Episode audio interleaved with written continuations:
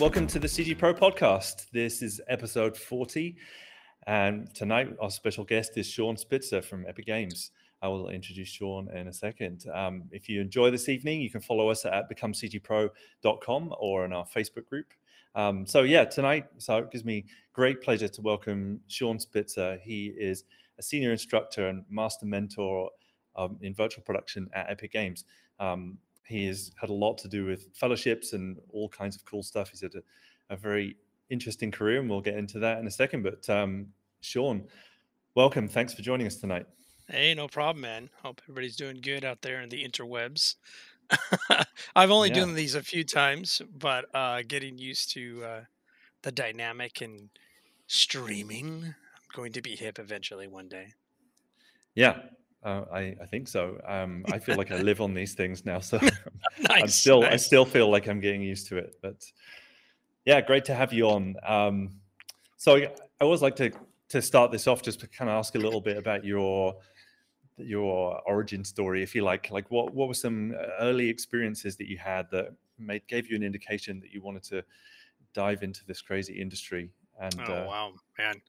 Um, really just watching a lot of the shorts that come out around i'm going to age myself a bit here uh, in the 90s is when i started getting interested in deciding where my path was in college um, seeing a lot of the 3d shorts you'd see like pixar i didn't even know they were pixar I didn't even know they're ilm at the time which was part of pixar and they inspired me and i've always wanted to tell stories always wanted to tell stories.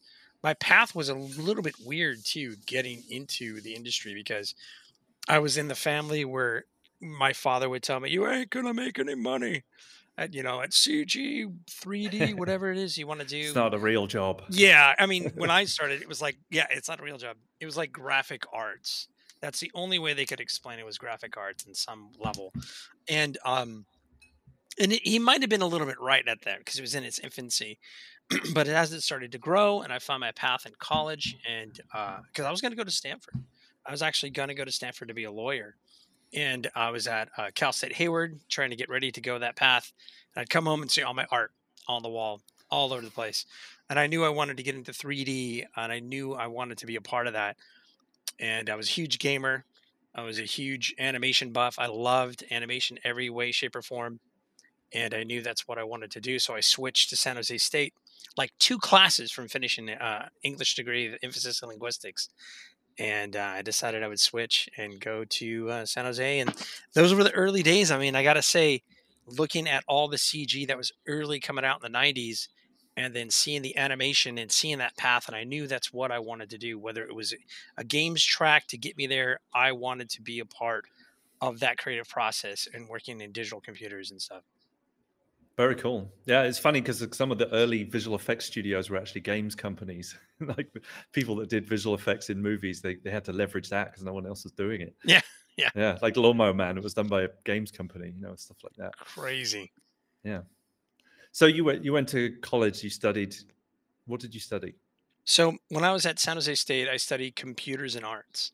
So they had a they had a program called the Cadre program. It was computers and arts and something I forget the whole acronym um, design and and uh, I went that path. It was very experimental. So we actually were really well rounded in the fact that we learned how to rig, how to animate, how to build websites using JavaScript, all that kind of stuff. And it was just all kind of uh, really experimental in the fact that the way the curriculum was run was you had your hands in all the different pots. So it was really a good place for me to jump off and become a generalist because in my day and age, generalists were huge. Yep. And they were like, because you had to know how to do everything. And while I was still in college, I had gotten hired by this small company called Mega Media, super small. And they wanted to work on a fighting game and they wanted me to design the characters and help animate and have them come to life. And I was ecstatic. I thought that would be awesome. Amazing. Yeah, it's it's really cool. It's interesting you mentioned that because um, the generalist thing, because at the beginning of my career 15 years ago, I was all kind of almost forced to become a specialist or try, people tried. I wanted to be a generalist, and it was at a time where it become like a lot, a lot of production lines had become over time. They become more specialized and more efficient and etc. But the time, but as you said back in the day, with games companies were small. They had a few people that did all the things. My my friend worked on in a games company did the sound and texturing and you know, all sorts of radically different stuff. Um, and film became quite uh, the same way. But uh, it feels like is it's now we're now seeing a kind of renaissance of of the generalist. No, I was just going to say that. I feel like it's gone full circle. Um, it started to started to pick up around 2000, uh, I think, uh, 18 when you saw the generalist, even a little earlier than that. But now it's like full steam because there's a lot of people wanting to start their own game companies and they get the, the generalist in, in there, get people embedded in there that can do all hands, that can do whatever it is is needed, groundwork. And then also in ICVFX. like the demand in ICVFX is huge right now. And you guys know this with virtual yeah. production classes you teach it's just it's big like there's there's not enough people to fill the gaps and getting people trained is, is, is really important. I've always loved that epic has always kept that on the forefront of getting that getting that knowledge out there. Absolutely yeah i mean they they really do invested a lot of time. I'm going to close any erroneous stuff that i have so i don't have any of that just in case. All good all good. No this is uh, one of the joys of a live podcast. We are live. we're, we're somewhere different today. We're actually in the conference room of Lux Machina. I just stepped off stage doing a panel, and uh, here we are. Five minutes later, where's where's that? Where's that one located? This particular this, office? Uh, the downtown um, LA, kind of oh, nice. district. Yeah, awesome, awesome. Yeah, so so early days for you. You were you started in in games in the games industry. Yeah, yeah. So I started a small company called Mega Media. I worked there for a few years. Had the really awesome privilege to work with uh, John Gerard Moebius. And if anybody's a comic book nerd mm. and, and, know this guy, he was the designer for the Fifth Element. He designed a lot of the the look and the feel for the whole visual place. And in my twenties, that was awesome because I That's was so really cool. stoked about it. Yeah, because we worked on a, a arcade based game that Sony was making, and they hired us to be able to work on it and I had a chance to sit there. We were actually drawing with him. Can't say wow. my drawings were great because when you compare your drawings Not to next to him, George, it's, it's, it's terrible. Um, but it was really great to be able to have that opportunity. Uh, Sony used to fly us out. We would work a little bit and go back, and eventually Sony Sony realized that our engine wasn't as good as they wanted it to be, and uh, so they ended up like I think they started they used some of our technology, then they finished off the game themselves. But we got to work on it for a bit and got to work with him, which was pretty cool. Wow, that's amazing. What? Uh, yeah, tell me, tell me more. What was that like? Well, what did you learn from somebody oh, of, of that level? Jeez, uh, that guy. The thing about him, which was really interesting, because you're taking a comic book guy and you're putting him in a, into a game area, and it's funny because when you take someone who's out of their element, and we're getting this right now when it comes to film into real time when the combo guy doesn't know what the limitations of real time is, it always comes down to that, right? Um, and they want to throw everything at it. So this comic book guy mm-hmm. is saying like, "Hey, can we get out of this? Because we're doing this. You would drive your vehicle and collect like gold or some some some bakelite, I think was the name of it, and you would collect in your your vehicle on this alien planet. And when and he's all at one moment he's all, you got to have it so he's very hippie-ish, and he's all, you open up your pod and you float around and you touch the gold. It was just such a funny moment because the art director looked at us and like he's saying, "What the?" yeah, right. Because we, we couldn't do any of that in the '90s. You couldn't do any of that. It was so funny, and because uh, he was still describing, and the art director just literally just turned around his seat and looked at the art team, and it was pretty funny. He's like, "What's happening?" Um, but uh, there's a lot of like even that comes with film that are kind of doing. If I can do a comparable, film kind of has the same thing where they're like, "Hey, i'm gonna throw," because they're used to offline renders and they want to put everything in Unreal and figure it, just make it go afterwards. So the restraints we had to like kind of pull him in and then the same thing too with some of our clients now we're like hey this is what unreal can do we have to obey these rules because then you can get what you need at a lower cost you don't have to spend all day rendering. And in video games obviously what's the most important things that you have in the scene? Those are the priority those are the hero objects you want to focus on. And it was kind of funny because uh, trying to get the comic book guy fitting into that was pretty hilarious. And eventually um, yeah i mean we we worked on it for a bit and then we moved on to another project but that was actually really cool. That was a really huge learning experience. That's so cool. Yeah, I mean, it's it's cool that to have things that are impossible to be done, but to to dream. You know, that's I always felt like science fiction is the vision of the future that you want to make but when you can't practically and then you have to wait for a, a, bunch of time for it to become possible kind of like you know what you're describing really with with computer graphics like it couldn't be done at the time but now arguably probably a lot of that can yeah real time is just going to get better and better it's just going to get i mean i obviously can't talk about all the new th- cool things that are coming but there's just just hold on to your seat that's all i have to say the things that epic games is going to do is going to be amazing it just gets better and better. It's really exciting. Yeah, it's so cool. I mean, I, have been it's been thrilling to to be a part of it um, as a as a person using it. Um, I haven't been in the games industry myself, but mostly in film and using starting to use game engines to make films. Um, but it's it's really the quality that's started to appear that's now attracting all sorts of people. It's it's influencing the games world, but it's also attracting more and more um, people from the film world uh, into it because of the quality level. Yeah, because the quality is so high. And the nice thing too is like you jump in and you can start to get you can start to get rolling. Now, obviously, Unreal has a learning curve, like all software does. But the fact that I mean, the one thing, and I was talking to one of our clients today about this. The one thing that's really huge is the lighting you can get in, you can build your light really quickly, and you can get an amazing scene. And that's one thing Ep- Epic Games, the Unreal Engine, has done so well for so long. And yep. I love, I'm all about the lighting. I'm all about getting the lighting, working the lighting. And the way that we do it and the way that we handle it is just, I really feel out of all the engines are kind of unmatched. Just the yeah. ease of use and to get it done. And it's just phenomenal.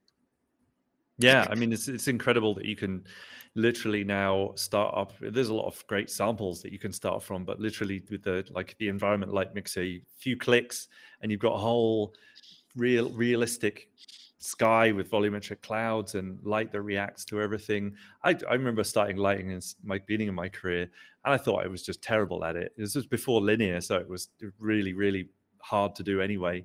Um, but yeah it's, i just thought i was not good at it and it was so kind of abstract. You had to put all these lights in to fake the effects of like big domes of spotlights. And if you remember that, like oh yes, trying to, yes. trying to yes go around and adjust all the colors of them. I used to teach my students that we used a Mel script or something, and we would build right. the dome of lights and in Maya, and we would adjust it. And that was like on the very beginning of uh, image based lighting like you would imitate you would use that plus you would use some image based lighting um, i can't even remember man it's been so long but you would combo that for certain shots and for certain things and i had to teach students that and that was crazy. Yeah and it was really like it was trying to accomplish the effect of what it is that you can do with a single button click now in and in and in we've had that in offline visual effects for a little while but the fact that you can now do it in real time and just mm. open a scene, click a couple of buttons, and then get going. I mean, there's still a lot of work after that that you need to do, but yeah. But you also, on the plus side too, you don't have to render for like four or five hours. no, know? I yeah, mean, that's right. it, it's just you know, sometimes you would render. I remember I had an architectural client a while back, and it was rendering for a couple days because it was all bouncing light, global illumination, and now that I look back at that, if I did that in Unreal, I could use Twinmotion if I really wanted to, and I could use Unreal and I could touch it up in Unreal if I wanted. It just two days yeah. of rendering, yeah, just crazy. My the story I always tell people from my beginning beginning of my career when I I had uh, became a visual effects supervisor by accident, uh, very far too early, um, and I, I had a city scene to do, and it was really big, and the, eh, I I had to put it on the farm, and it was a week. I looked at the render farm; it said it's a week before you get your imagery back, and I had to tell my producer that, and he said he didn't say anything. His face just went white because he just told the client that they could probably see something in a couple of days, like a week, and and it didn't it didn't look as any it didn't look anywhere near as good as the Matrix City sample that now can run in real time on a laptop. Crazy. Which, yeah, it's how far we've come. Oh, it's crazy. It's crazy. Now, I, the first some of the first real time renders I did for visual effects, like seeing it render, I thought it was a mistake. I thought I hit render and I was like, oh, it's just opened up a new viewport. But no, no, it's rendering. I'm like, that that just made me realize I didn't want to go back. You know, even though obviously visual effects and offline is still a thing. Yeah, yeah. But yeah, the the advantages are huge. And um, tell tell me about some of the things that that you've enjoyed about um, the kind of the advent of real time in in films. At some point, maybe first, like you could you could talk about um, how you transitioned from from games because um, now you're leading virtual production training and mentoring. Um, what were some of your experiences in in film and virtual production? Oh man, um, so when I started started out in games, and then later on, I uh, started my own outsourcing company, and we did, yeah. uh, and that's when we kind of get onto the commercial space, where we're doing commercials, TVs, uh, TV shows, a lot of TV show pitches. Like I've pitched to Disney, Cartoon Network, Warner Brothers, we were doing that on a constant basis. Got expensive after a while because they kept telling us to change things. That means I had to pay more artists to change some things to get go back to them. So there was times where I was like, uh, uh, not can't. Yeah, we'll go back. We'll try that next year. Um, but there was a lot of that transition because I was doing outsourcing for. Um, it's back when the casual game boom was taking off. So we had outsourcing for several different clients like iWin and um, I can't remember the other ones and oh geez uh, uh, uh, oh, uh, uh, Zynga. I almost forgot. So there was a bunch of different ones we were shuffling at the same time doing the commercial work, and we were doing a lot. A lot of our commercial work was fo- focused on South America. So we did like I, I would I would contract people to do rigging and animation for commercials out there because I had a business partner. We had a branch in here in California, and then we had a branch in Brazil. So we were balancing the clients back and forth. So that's kind of when I started changing my focus from games to doing more commercial work and I started doing more TV and animation and on the small screen. And then eventually I ended up finding myself uh, as art director for a broadcast uh, sports company, SMT. Mm-hmm. And I learned a lot there, learned a lot there. Um, I, I, I think I pretty much was out of my depth at first when I got in there. I was like, "What's happening?" And uh, but I did learn a lot. It was a learning experience. And then eventually I moved on to Unity, and there I was a senior artist, and we did uh, AR VR stuff. So mostly AR. So we were focusing on that, getting that stuff packaged, and, and working with their uh, with their ads and working with the experimental side of the engine. There was a whole bunch of really cool stuff we did. Was that was a short stint. That was about maybe almost a year but that was actually really cool. I learned a lot from there. And then I, and then I found myself working for Unit 9 Films. That was ARVR also. Guardian Airwaves was heavy working in um, uh, in VR. So we were working on VR concepts. And then eventually I found myself at Epic Games. And they saw that I had like a, a pretty good rounded uh, um, a list of things that they could push me and pull me into the uh, virtual production space and uh, that was great, man. That because Epic Games was my bucket list company. Like Unity was one of them, but Epic Games, when oh, I was like, yes, Epic Games, because there was a, a year, a few years back where I was interviewing with them to be an evangelist, but I hmm. had to say no because it was seventy percent travel, Mm. and um, my mom's health wasn't really great so i couldn't do it i just couldn't in my right mind i couldn't i didn't want to be in australia and hearing my mom's in you know in the hospital she's doing right. much better now she's doing fantastic Good. now but uh, at the time i was like it was the hardest decision because i really wanted it really bad and so i ended up uh, coming back to that full circle and then i ended up finding myself at epic games and like sean you want to join us and teach uh, um, virtual production? You want to teach uh, Final Pixel? Do you want to teach game companies just overall get people geared up for the massive wave of information we're throwing out in the audience? And I'm all, count me in. This is great. Because as I ran my company, I was teaching part time because I've always loved teaching. Always mm. loved. I had that one professor in college that fired me up. Like he made teaching cool. And I said to myself, one day even part time if I have to. One day I'm going to be able to, I'm going to teach. I want to teach at a university. So I taught at the Art Institute and the Academy of Art. So they will leverage that. They're like, look, he can teach, he has real world experience. Let's get him into this uh, new uh, training program we had. So I was all, all on that. That was fantastic.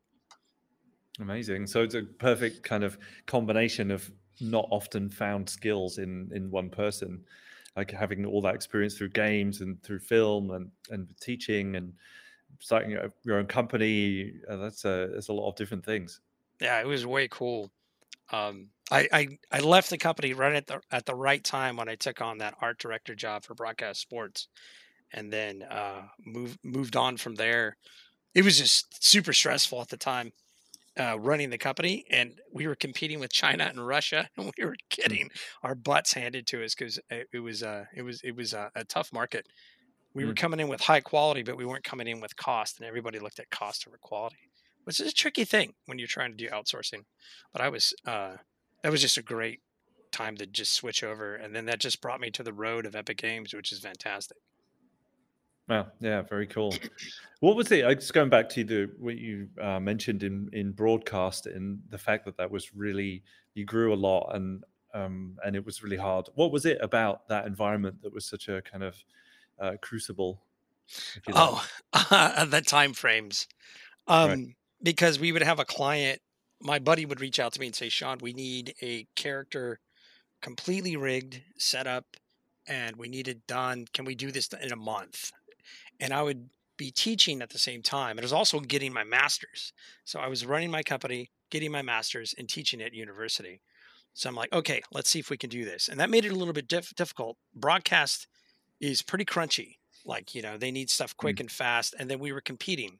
So a lot of times we'd do the work and they would pay us later if they approved it or liked it. And sometimes we wouldn't even, we, it would just be a competition. We'd get it and eat the cost because we'd be like, look what we can do in this small amount of time, almost like an art test in a way. Um, mm. So uh, that wasn't always like that, but that would happen, and that that made it kind of that made it kind of tricky. Um, that was there was times where I would be yelling at my riggers because they weren't listening, and the animators on the other side would kept breaking the rigs. So like we would get our riggers, and our riggers, there'd be a point where we made it phenomenal. It was great, unbreakable. Hand it over to the animator keeps grabbing the wrong control, creeps grabbing like we didn't.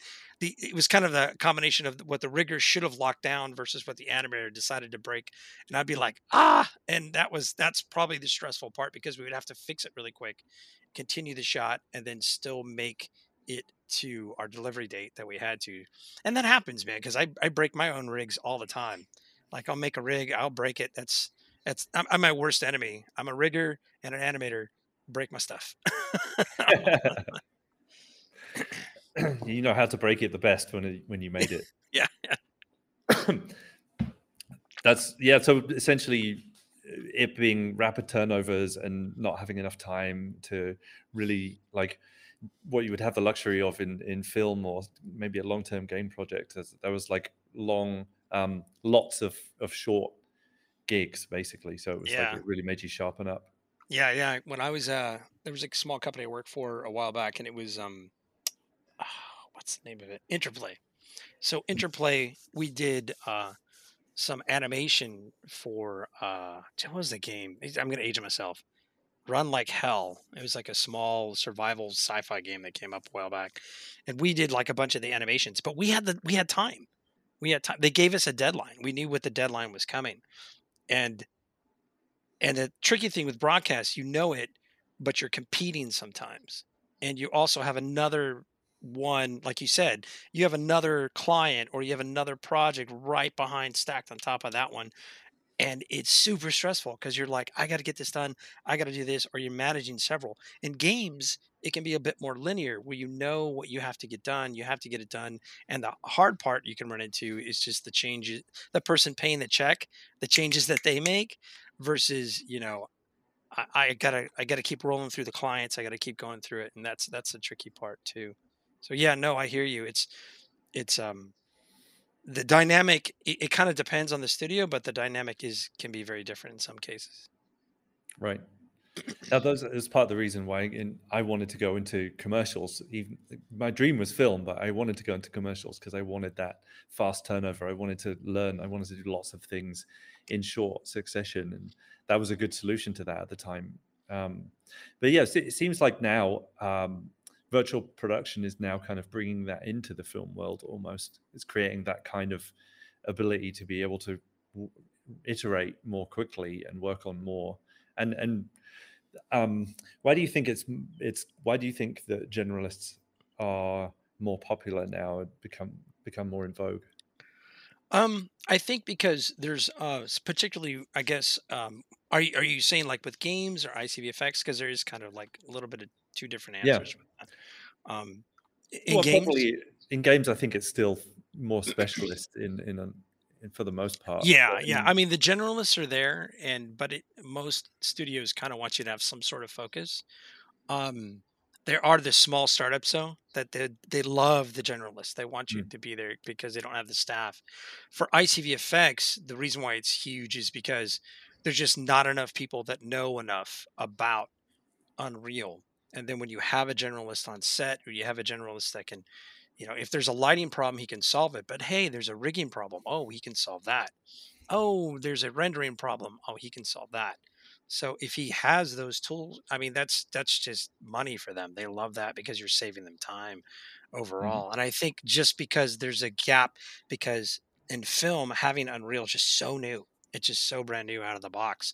It's it's a very uh, unusual territory. There was one of our um, one of our uh, lab managers was telling us about a studio.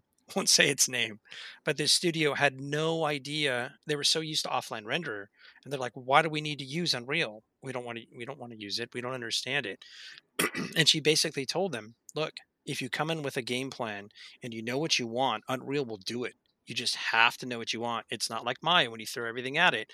You have to come in and figure where your shots are at and your object of interest and that's the thing. Like we get these guys in there, they're thrown in the woods. And if they know it, if you're a generalist and you know what the director's going to change and you know Unreal's limitation, that is gold because you're helping him navigate. He's used to throwing everything, the kitchen sink and everything at Maya, but then you got someone that can steer the reins. That's just priceless. what what do you think um, makes a good generalist? Um, really understanding and spending time for I, I would say to start off, how can I how did I start off with mine? I've always focused originally on animation and then eventually tiered into everything else. What makes a good journalist is making sure that you understand what it is that you need to learn for that moment and digesting it correctly so that you can use it again. The problem that can happen with a generalist is they can jump on something and learn it, do a Google search. Anybody can do a Google search, do a Google search, fix it, and forget it. And then Mhm, you become kind of useless. Like you have to continue to go back. So when you're at that moment where you're learning that uh, that that new skill, make notes for it, understand it, practice it, try to break it, try mhm, to make it push it to its limit. And I think that makes a really good generalist where you know exactly the ins and outs. Because the caveat, the, the worst thing that can happen is when you think you know how to do something and it breaks and you have no idea why it broke. And you're in that moment, either on stage or in a game studio, you cannot get past this wall. But if you spend some time unpacking it, you can easily figure it out if you just know what you did right versus, you know, what exploded and caught, caught on fire on a dumpster down a hill into, you know, a pile of poo. That's a beautiful picture. That's all I I, had. visually, I'm seeing it right now. Um, yeah, it's really, really, really interesting to hear because I think uh, a lot of people ask about that. You know, running a school, a lot of people ask what essentially what types of job are there, and that's changed a lot over, over the time I've been doing working in computer graphics. Um, industries have appeared, and some have changed radically. So often people ask still that question. I asked that question at the beginning: Should I? what should I do? What do I want to do? What what should I specialize in? People are telling me to I got to pick one thing and do that, and I didn't want to. So commercials was then was my solution, but uh, now there's more opportunity in in other areas, and virtual productions are really exciting one for the generalist. And some it really is. yeah, so it's. It's cool to hear about your your thoughts on what makes a good generalist or what qualities what are the qualities of a good generalist. Are there any um like recommendations? What would you recommend to somebody if who wanted to become a, a good generalist? Things they could go through or Yeah, no problem. Um, one thing, if you're going to be a generalist, just make sure that uh, you can have focal areas. You can say, "Hey, I'm a generalist, but I do favor a particular area, and that actually can help people get grounded. The worst thing is, what do they say? You you know, um, you have you have thousand skills, but you're master of none, or something like that. It's you know you don't want to be that that particular person. But if you if you find a focal area, and the focal area I've always found myself at, and it's so funny, is been uh, rigging and animation. But when I got to Epic, it's lighting and shaders. That's my mm. specialty. Mm. So I've learned to transition. I've learned to go from one to the other, and I didn't pigeonhole myself. I didn't say that's all I wanted to do. So when a when a, if you're starting out and you want to be a generalist, don't go into a studio that's hiring you as that type and say I don't. I just want to clean windows. I don't want to do, you know, this over here. Find yourself in that position where you're like, hey, I, I can do this, but I really am starting to get into this and I would love to help you guys and find a problem. Find a mm. problem. If there's a problem that they're having a they're having a hard time figuring something out, like maybe they're having a hard time figuring out some shaders or maybe a control rig. They don't know how to use control rig. Dive in there and, and see if you can help them. Learn it as much as possible. Put your head together and you'll you'll get a family if you get a matrix of nerds of people to put your head together. If you solve something together, you can bond and you can actually become a better team overall. Right. Yeah, that's awesome. I, I, I, definitely echo that. I think that's how I kept my first job that I got was I kept my ear open to the room and like if someone had a problem because I got a two week gig at the beginning of my first job and I, would left my software engineering career for that. Uh, I had to keep this job, so I, I, kept listening around the room for like who's got a problem. If they had one, I'd go over and try and try and help them with it. Um, yeah, so and we became a really tight little family of like 10 3D people in the room. Um, you awesome. spend a lot of time with those people. yeah, it's good. So you like helping helping others, being daring. Um, is what I'm hearing. You know, be be willing to to try, be willing to try yeah. something out. Yeah, there'll be moments where I mean you'll hit your head against the wall, but I mean, if you pile through, I mean, the payoff is going to be what not to do, right? what not right. to do, what what to do right, and uh, also you'll you'll learn the limitations of a particular tech you're working with and then that that can lead to a chain like you said someone overhearing saying oh well let me write a tool for that you know and then it can just all kind of flow as long as you're communicating and that's the one thing i find out with all the companies i've been with large or small communication is the key to get those things solved and if you keep isolated and, and, and me as a trainer i'm trying to bridge some of that at epic games because we're kind of a big but also kind of a small, in a way, company where people get focused. I mean, they're really focused on what they're doing. And I'll jump in and say, Hey, what are you doing? Oh, what is this? How does this work?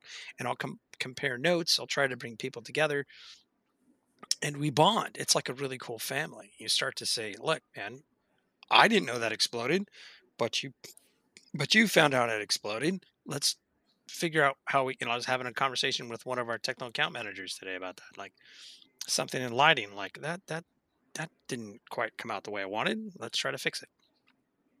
Right. No, that's cool. Yeah, being around other people who've got those skills and asking them questions and being willing to being open and willing to learn and being coachable and yeah, it's like something I again I did eh, at the beginning was just basically ran around the company that we were in, like going jumping into flame suites un, uninvited and saying, "What are you doing?" just try to trying to learn as much as I could.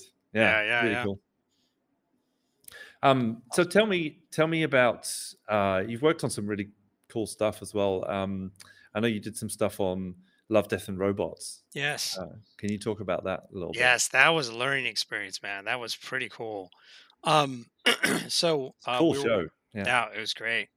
We were working with uh, helping out Blur Studios, and they they pulled me in. They said, "Sean, we need some lighting, possible some shader work." So I jumped in on it. It was a really crazy week too because it was a week where uh, I think my computer kept crashing. I had a brand new computer. I was like, oh, let's do this. But I kept getting in a crazy, crazy loop of uh, overheating. So I ended up using the Teradici machine, which saved the day. That was fantastic. And then, like, my apartment flooded. It was really kind of nuts. Wow. But I got some shots out, which was fantastic. And working through all that and working on that was fan- that was really great because I learned a lot. The crunch mode was real. Like they were working on Saturdays and Sundays, and they were pulling us in and uh, learning and pushing uh, Unreal to to its limit and where it would, where it could go and working with some really great solution architects and TAMs. And uh, it was phenomenal. It was really phenomenal. And what I learned from it was um, what not to do because um, so there were some things that people were learning like we were helping them teach them what not to do so we mm-hmm. were understanding what they were doing and how and we try to guide them into a better workflow with unreal and the the lighting on that is phenomenal like one of mm-hmm. my favorite lights i already love this light it's called a rect light we made but i just really grew even more attached to it just being able to tweak it for the shots that i had were fantastic I made that. Uh, there's a scene in the short where there's goo that the girl stabs a knife and pulls the goo. I made the goo, so that was nice. that was my goo. I made that goo. Um, so that was actually really cool. And it just, I what I really did learn though is is trying because for me the big hurdle that I ran into was I'm used to working in games. I'm used to working in commercial work. We had a we had a concept artist that would build it, make the concept art, and we would work off the concept art. Like you had a whole key shot. Like you had maybe maybe even several concept arts to work off of, of how the lighting and everything was supposed to go. this was diving in, and they were like, "Look at the last shot to make this shot work." I'm like, ah, like I would be like, "Where's the concept art?" I feel out of my element. And I was completely like, "Where is it? I need concept art." So that was tricky for me because I'm like, "Okay, I got to look at the last shot to make this shot work. So it was a lot of smoke and mirrors. So it's a lot of like, I'm going to make this, tweak this, move it around. And in games, you're set because it's a real time interaction.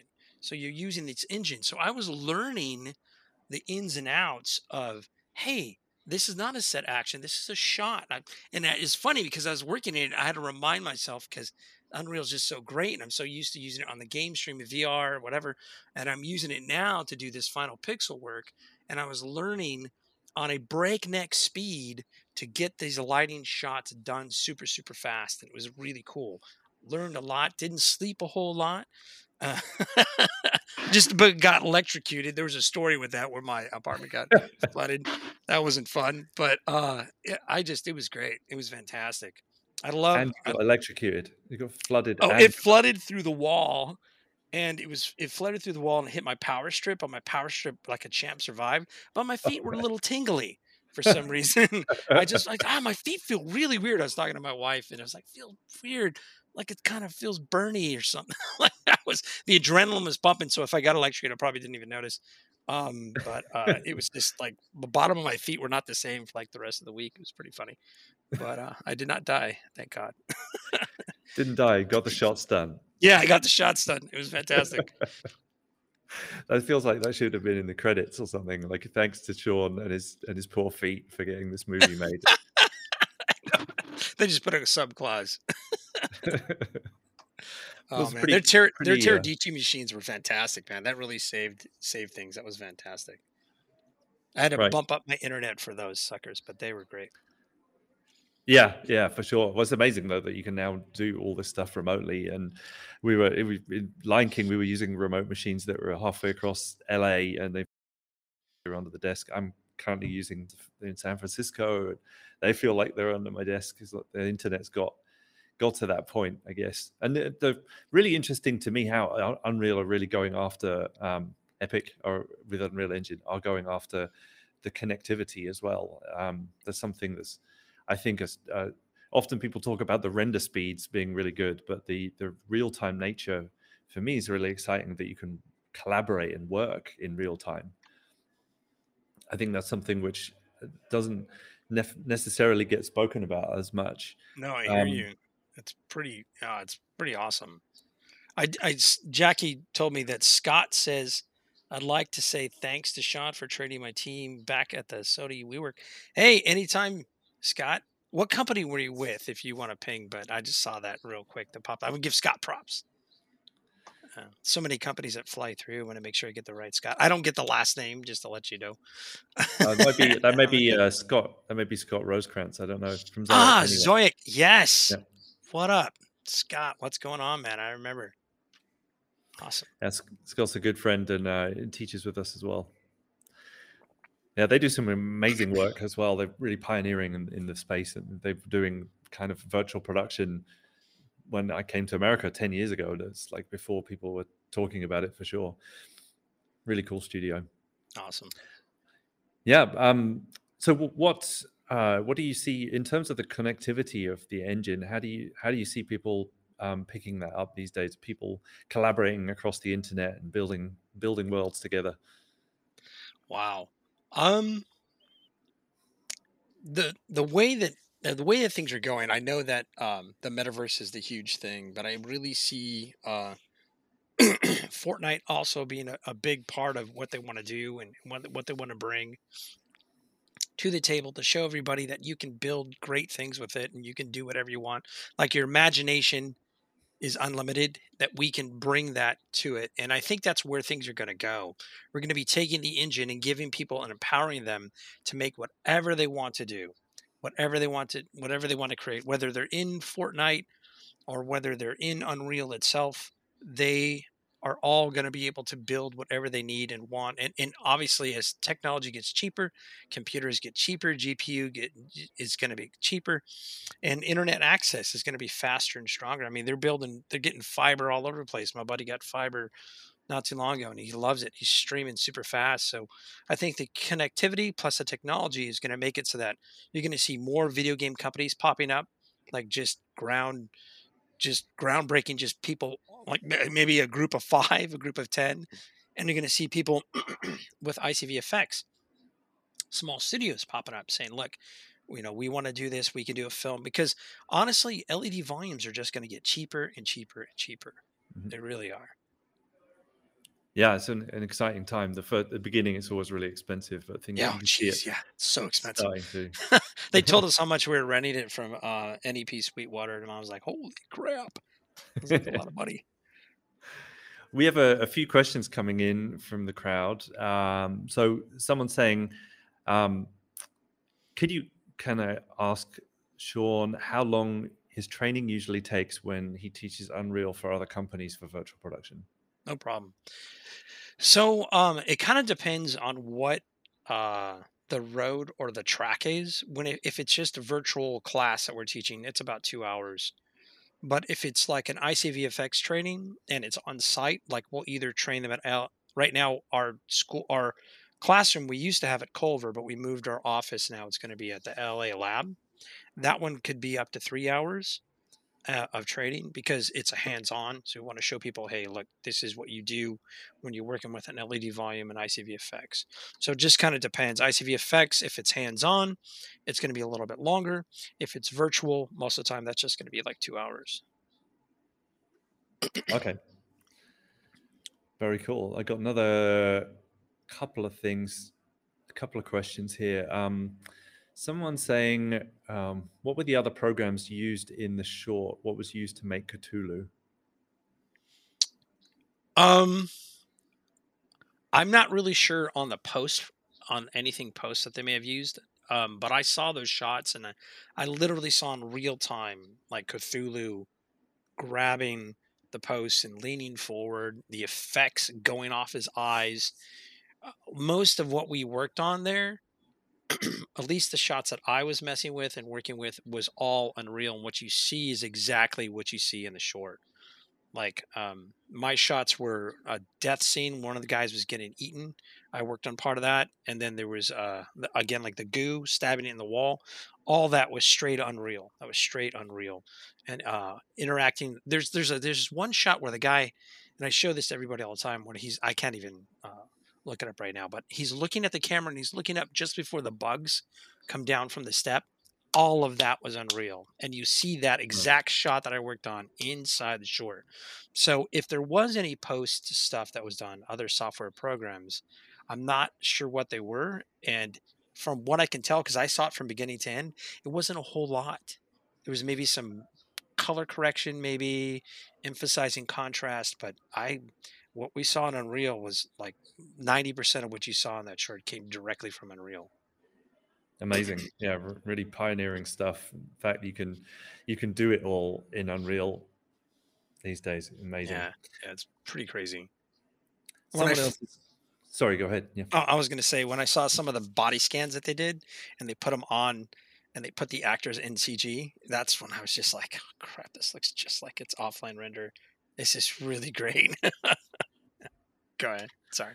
Yeah, no, no problem. Um, uh, another question that's come in someone says, How long do you think it will take for Unreal to become fully integrated into the film industry? Interesting question. Wow, that's a that's a tricky one. Um, how long? How long, Sean? We need a number. if I could do a clock.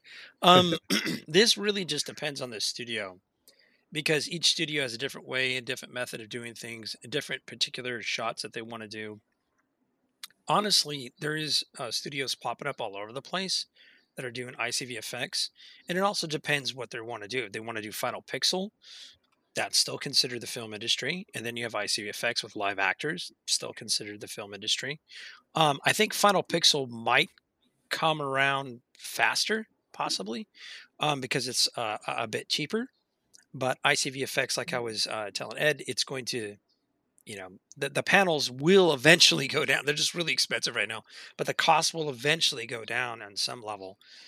And i'm say i would say probably the only prediction i have is like man the next eight years are going to be a big changing game changers and i think how things unfold you're going to see the tech and people adopt real time because no one wants to wait days or hours for a render if you can get it immediately quick and fast and just as beautiful that's like that's great. Yeah, influences the decision making too. You can sometimes you don't know until you see the render whether it something works, and now you can see it. You can the director can be there while you're doing it. yeah, choice. Yeah, I've seen those renders where you're like, I, I ran a again going back to the architectural client I had, ran the render, sent it out, got it back, and render again. It's just the saddest thing. Right. It was like another couple days.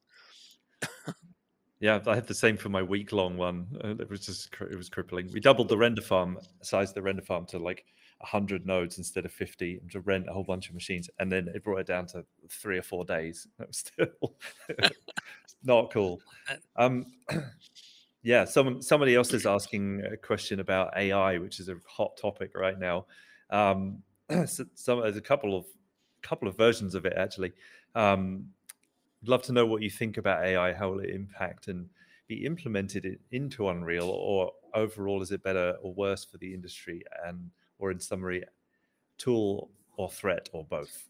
No, I hear you. Um, I can't say how we're implementing or where we're implementing. I just can't talk to that. For um, sure. Yeah. Um, where it's going to go, I'm not really sure. I mean, I have a mixed feelings about it.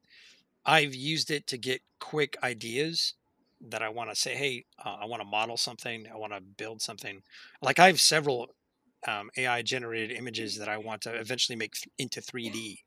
I did it because you know something I don't like. I feel creepy grabbing some, someone else's concept art, but at the same time, this AI made concept art, and some depends what you get because there's AIs that will actually grab copywritten stuff where they're more shady, and you get ones that'll get open uh, open source stuff that's uh, open to the masses, and those are the ones I try to focus on.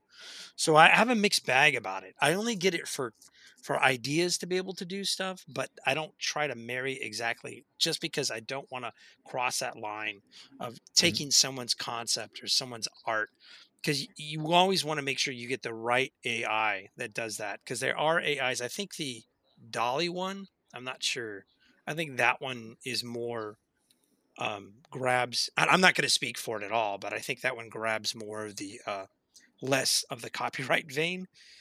the one that's been in the spotlight has been Midjourney, and uh, I think people have been complaining about that guy grabbing uh, people's art. So I just do it to get ideas and concepts, and whether where it goes from here, I don't know because there's a lot of legal, a lot of legal um, maze and red tape that it's happening with that because I my artist friends some of them hate it and I don't blame them mm. yeah. because you know you're taking bits and pieces of people's work and you're just kind of you're, you're duct taping together but I've had people argue and say what's the difference between photo bashing is just having a computer photo bash for you so I don't know I try to stay out of it and I just get ideas and then I'll work on my own right yeah makes sense it's I know it's very different, but it sort of feels a little bit like the conversation that came up when samples became a thing. Like people were saying there's not real music, or you can't like take that thing, and and it figured out the usage rights uh, in some way, although people were using it without permission, like people could get paid for having samples and things. And there was a lot of controversy around sampling in the early days. And I know Yeah, this yeah, is yeah. very different. Then there's also um, uh, AI or machine learning, which is more typically what it is uh, for helping with something that's not stealing, where it's just tools, you know, things that Yeah. are helping with processes like rotoscoping and things that a lot of people don't really like doing. We're starting to see that that come in a lot more. I Um, remember when I was at Unity, they were doing a lot of machine learning, and then they were exploring a bit of the AI front. Probably not as heavy as they probably are now, but I mean, yeah, it could be used to help mankind. it can be used for evil, or it could be used for good. Just kind of depends what you want from it. Right. Yeah, it That- seems like it's not going away at the very least. That GP chat is crazy. That that Right. one makes me kind of nervous. I think it like passed the bar recently. Someone just submitted, took the bar test. Oh, not the Turing the Turing test. Oh, was it the Turing? I forget Was which one it was. It was that? I'm not. Yeah, I'm not sure. It was some sort of test, and like, hey, you're a doctor now, or something. I don't know what it was, but it like took a test. Oh, I see. It Yeah, passed yeah, an yeah. exam of some sort. yeah, yeah, yeah. It. It's like, and it was AI did it. You really just think about it. That's just fancy Google, because it had to look up all the answers. Didn't have it in its brain. It seems um hit past the bar, someone was saying. Um yeah, it seems it seems like it's really uh, troubling Google at the moment. They seem really unsettled by it, and there's a lot of people out there saying that it's going to bring them down or whatever. We'll see, I guess. But it's it's these tools. I guess they're here. They're not going away. So we're going to have to learn to live with our new robot overlords. how do you, how do you see um, Unreal Engine affecting the the games industry? Oh man, your games are going to get more and more realistic. They're going to get more the the stylized ones you watch are going to get more vast and more big. That's what I feel. I feel it's just going to get so involved that you're going to be jumping into a game whether it's VR or whether you're just sitting in front of your computer. It's going to look so beautiful. Like you look at uh you can look at some of the top tier games that are out right now and what they're doing. Like even the next Gears of War that's coming out is using our technology still and it's just beautiful. Even the old one was beautiful. It was great but now it's like going to get better and better and better. When you play a game and you see the pores on someone's face that's just mind-boggling awesome but things are getting that unique and so suspension of disbelief. Suspension of disbelief is just off the chart and i think that's where unreal's really going and you can see that even with the metahumans. Yeah, and the the lighting and reflection quality of the lighting, particularly, I think it was funny seeing when, when ray tracing first became a, a thing on graphics cards, and lots of gamers seemed like they were saying, "I don't care, it doesn't make any difference." And like, but now we're starting to see the real real benefits to games, that the realism involved in them.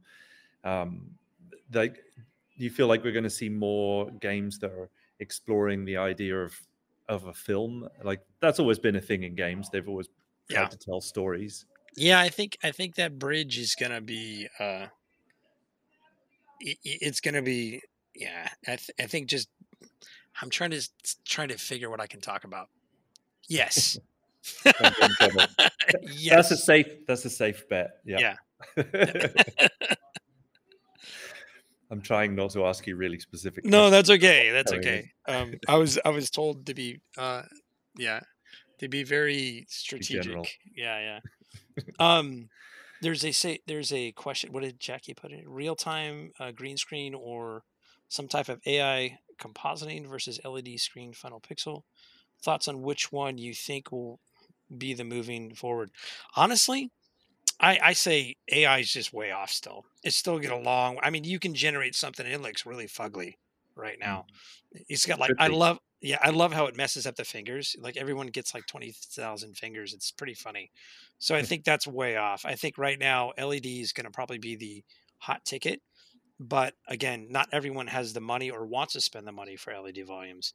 So there will be a lot of people renting it or going if they use it. Um, green screen will be around for a while. Mm. Um, but uh, I don't think that's necessarily going away anytime soon. But LED There's is going to be the hot that- ticket while. There's some things that, that green is just better at even take the cost out of the equation like trying to put people's feet on the ground eh, and and a, on a virtual ground it's pretty yeah. hard to do that unless you, you build the art department in the foreground sure you can just film them being on the floor but if you want to put them on a virtual floor led floors no shadow no reflections yeah and then you'll see if you're not careful you'll you'll you'll catch the where the floor meets the panel, and you got to put a rock there, put a put a tree there, so no one sees. You know, if you're not a careful. smoke machine and yeah. smoke no one saw that. No one saw where okay. the panel begins and the floor ends. Yeah, no, it's it, it's interesting. Yeah, the, the, um, it's it's fascinating to see how more uh, games companies taking on Unreal Engine as well. That people are shifting away from their own proprietary engines and and going going in on Unreal Engine, where they've had their own engine for twenty plus years in some cases. It's it's cool to see. To me, it makes sense because uh, being able to leverage the might of Epic's engineering team means you can focus on the creative and the art and do a good job at that. And I got I got to give Epic kudos, man, because these guys are some of the smartest people I've ever worked with. These guys are so brilliant. I can talk to them, and they're they're personable. They want to help everybody's kind of invested in this in this beautiful product they have and to being able to work with them has just been a pleasure and a half man. These guys are just so smart and if, eh, there's times where i'm like i feel right at home and then there's always that like I, I feel so out of place. Everybody's just so smart and so talented but eh, you're always going to feel that because there's just all sorts of different range of, of, of, of caliber of people there, which makes it great because we all learn from each other. We all grow and sharpen each other. It's pretty fantastic. Yeah, well, you I always feel like you don't want to be the smartest person in the room if you want to grow. So it's, it's good, true. good to be yeah. around other. Um, one other question: uh, someone saying um, it'd be great to hear any tips about getting really good cinematic quality in ICVFX or virtual production. Um, one of the things uh, that's a that's a big question, like, like a Paget question. There's like that one is also based on what you want to do and how you want to shoot it and how you want it visually look. The best tip I can say is get to know lighting really well. Lighting is going to be your best friend. In ICVFX, also get to know and understand how DMX works, and we're updating our docs on that. By the way, I'm actually working on a class with that. Um, so get to know how that system works too because you want to be able to if you do change your lights in your scene with your your control you're using like maybe a grandMA system a deck to be able to control things you want to make sure that that light's talking to the correct one in your scene you make sure that your lighting is working and when you are when you want realism to be honest with you it is easier to do indoor shots versus exterior. Exteriors are mm. tricky because you have you have that ceiling you have to deal with. You have to figure out is this look like sunlight? Is your lights talking to your system the way that you want? Are you put, putting the light in the right spot, physically moving it on stage, and then controlling it the way that you need it and you want it what you get it to do what you want to get the correct bounce. So interiors are easy because you can control that, and there's a lot of variables, and the audience can be forgiving because you know they don't know if that light's bouncing off a white wall somewhere else. And but when it comes to outdoor, everyone can spot when that outdoor is not looking so great. So just be very strategic with that. Figure that out. I hope that helps. That's a lot I'm unpacking. yeah, no, I mean it's like a whole six month class. yeah, yeah, creating good cinematics. But it was some good tips there. No, I think my biggest takeaway from what you said there is just be be careful with what you try to accomplish. And there are some things that are just really hard, and you know know where you're at, and and you know start with things that you can you can accomplish. Work up. As an Unreal Engine is also evolving to to be better at some of the things that it hasn't been as good within the past, like water and things that offline effects were bad at uh, and took a long, or took a long time to get better at, I should say. Um, but uh, I'm now Unreal's really getting really good at doing water and hair and all the sorts of things. I just thought it, it yeah. would be impossible. like, yeah, it's it's getting yeah. better and better. Um, we're exploring that. Like we're working on a, a a project I can't talk about too much right now, but we're trying to explore how to do a nice little pipeline with those kind of elements, working with hair with a very uh, detailed set and on just trying to figure that out and trying to just really bring we really do want to bring what the tools you guys get in film and bring that in that real-time space. So it's completely accessible. We really want that because we want you guys to feel comfortable. And again like i always say i say it all the time drunk with power. We want everyone drunk with power to be able to feel that they can do anything like the lego box and you can do whatever you whatever you can right yeah, I, I mean, I feel that way with it. I think when I first when I was, when I was a kid, and I was playing games like um, Populous and things like I don't know if you remember that, but it was like a world building game, and you could play God, you could build landscapes and build little towns. I remember that game. yeah, it was super cool. It was like yeah. wow, I, I did feel like was playing God in that sense, uh, but but that was so crude. And then now we can build massive worlds in Unreal Engine like full scale, real size, with oh, real man. physics. Oh man, I just and I love where Lumen is gone. Like Lumen is phenomenal. You get up and running like immediately, and it's the lights are movable. Everything can be changed on the fly. It is so great. And it is basically a Lego box, and then you put that lighting frosting on top of it, and you can build whatever your imagination has. And this what just makes it great. Unboxing that is phenomenal. I go. I'm going to take well, one last question from the audience. Um, so someone said, "What's a uh, what's a good approach to lighting an interior from scratch?" They're still like, I got more. Um, I want, I want a whole course in the last one minute of this podcast. Come on, Sean. What's the secret for lighting an interior from scratch? Uh, one, try to get uh, an idea of what you want. So you make a mood board if you need to at first. If you're doing this, I, don't know your pipeline. I don't know if you have a concept artist, you have access to get them if you need them. Um, uh, scout your area too. I mean, if you, you I, I, don't. Are you like you're thinking for ICVFX? Was a question related Probably. to ICVFX? Was it or virtual? I'm not sure if it's games or.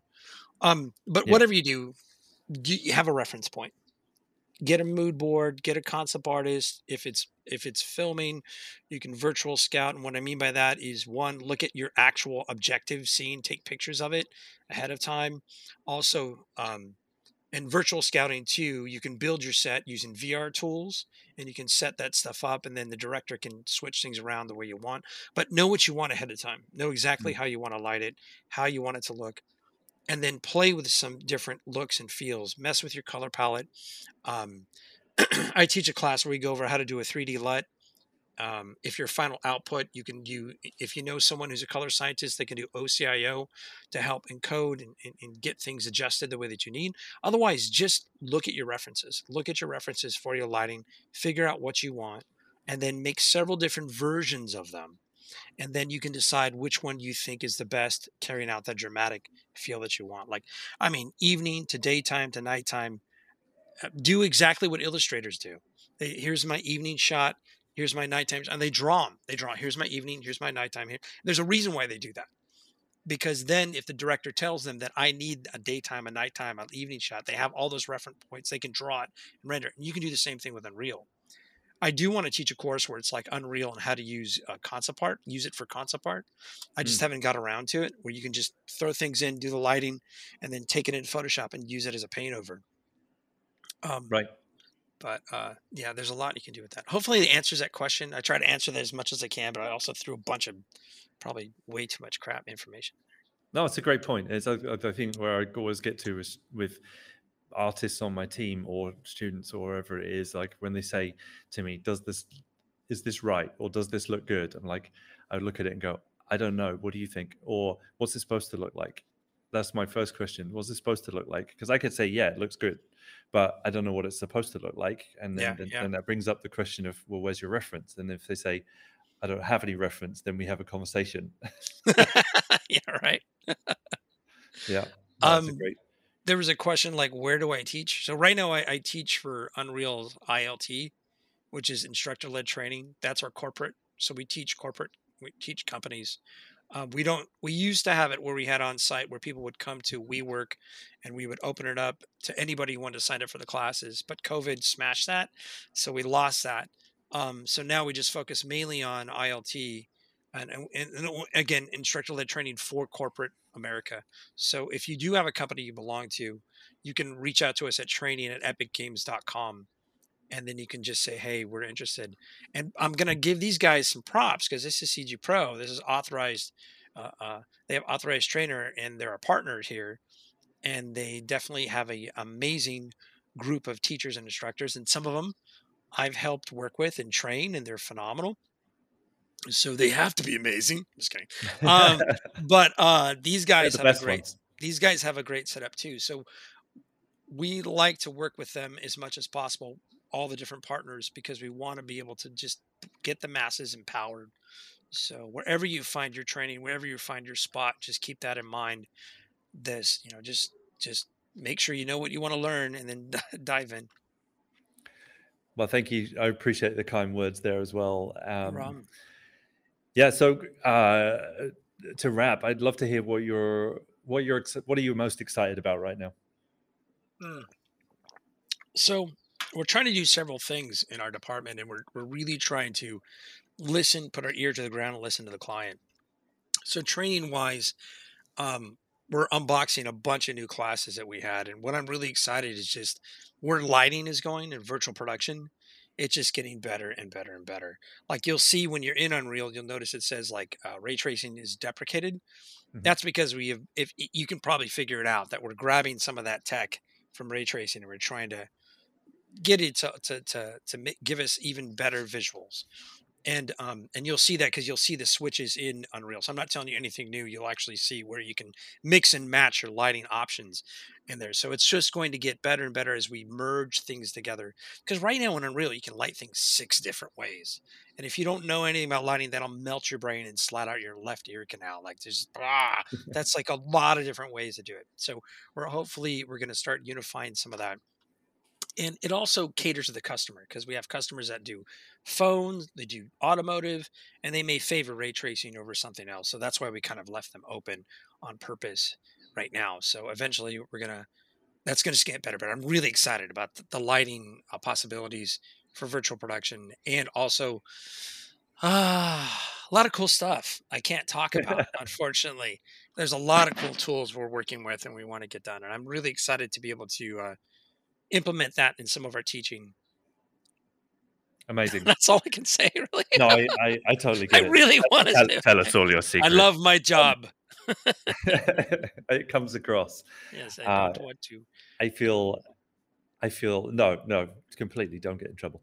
Um, so, uh, just just to wrap, is there anything that you'd like to share with our community? Anything where pe- people can follow what you do, or uh, see anything that you, anything you want to share? With the community? Um, man, I haven't kept up my website or my blogs. I just don't haven't had time. Um, I used to have a YouTube channel, but I just stopped doing it because anything I do with the videos, I have to make sure I'm clearing it with Epic mm. Games. Um, you will see me maybe once in a while on different podcasts. I just want to make sure that I have to clear that also to make sure everything's really hush hush at Epic because we want to make sure that the tech that we're developing that it's ready and we don't want to release anything like any corporate company don't want to release things too soon. I would say advice if I can give anything advice to those that want to dive in and learn and really want to understand this stuff, the best advice I can tell you, and you probably heard it a thousand times from your college professor or your art teacher, whatever, is practice makes perfect. Try to practice as much as possible. Try to learn as much as possible. And one of the big things I've always told my students when I used to teach is passion. Be passionate about what you do. And I, I heard some guy on LinkedIn say like, "Oh, you, if you love what you do, it doesn't feel like work." He thought it was a bunch of BS. But honestly, I think it's true. If you love what you do, do it's a pleasure to do it. it. You are working at it, but that's the thing. Find that that spot in your heart where you really love what you do and really feel passionate about it, and it will you'll just take off. Like there's nothing you can't do. I I echo you completely and and thank you for sharing that with everyone because I, I think it's fantastic advice and I totally agree with you. I think that you should find something that you love because you spend so much of your life working that you you you better do something that you like. I know and, and it does if you, I think if you have something that's worth fighting for in your life that you want to fight for, and something that that you you feel willing to do a 12 hour day for, whether you do or not, that's, that's when you know you're you're onto something. And I, I love your passion. I love your spirit. Thank you, Sean, so much for. Thanks for having me, guys. It's been a pleasure, man.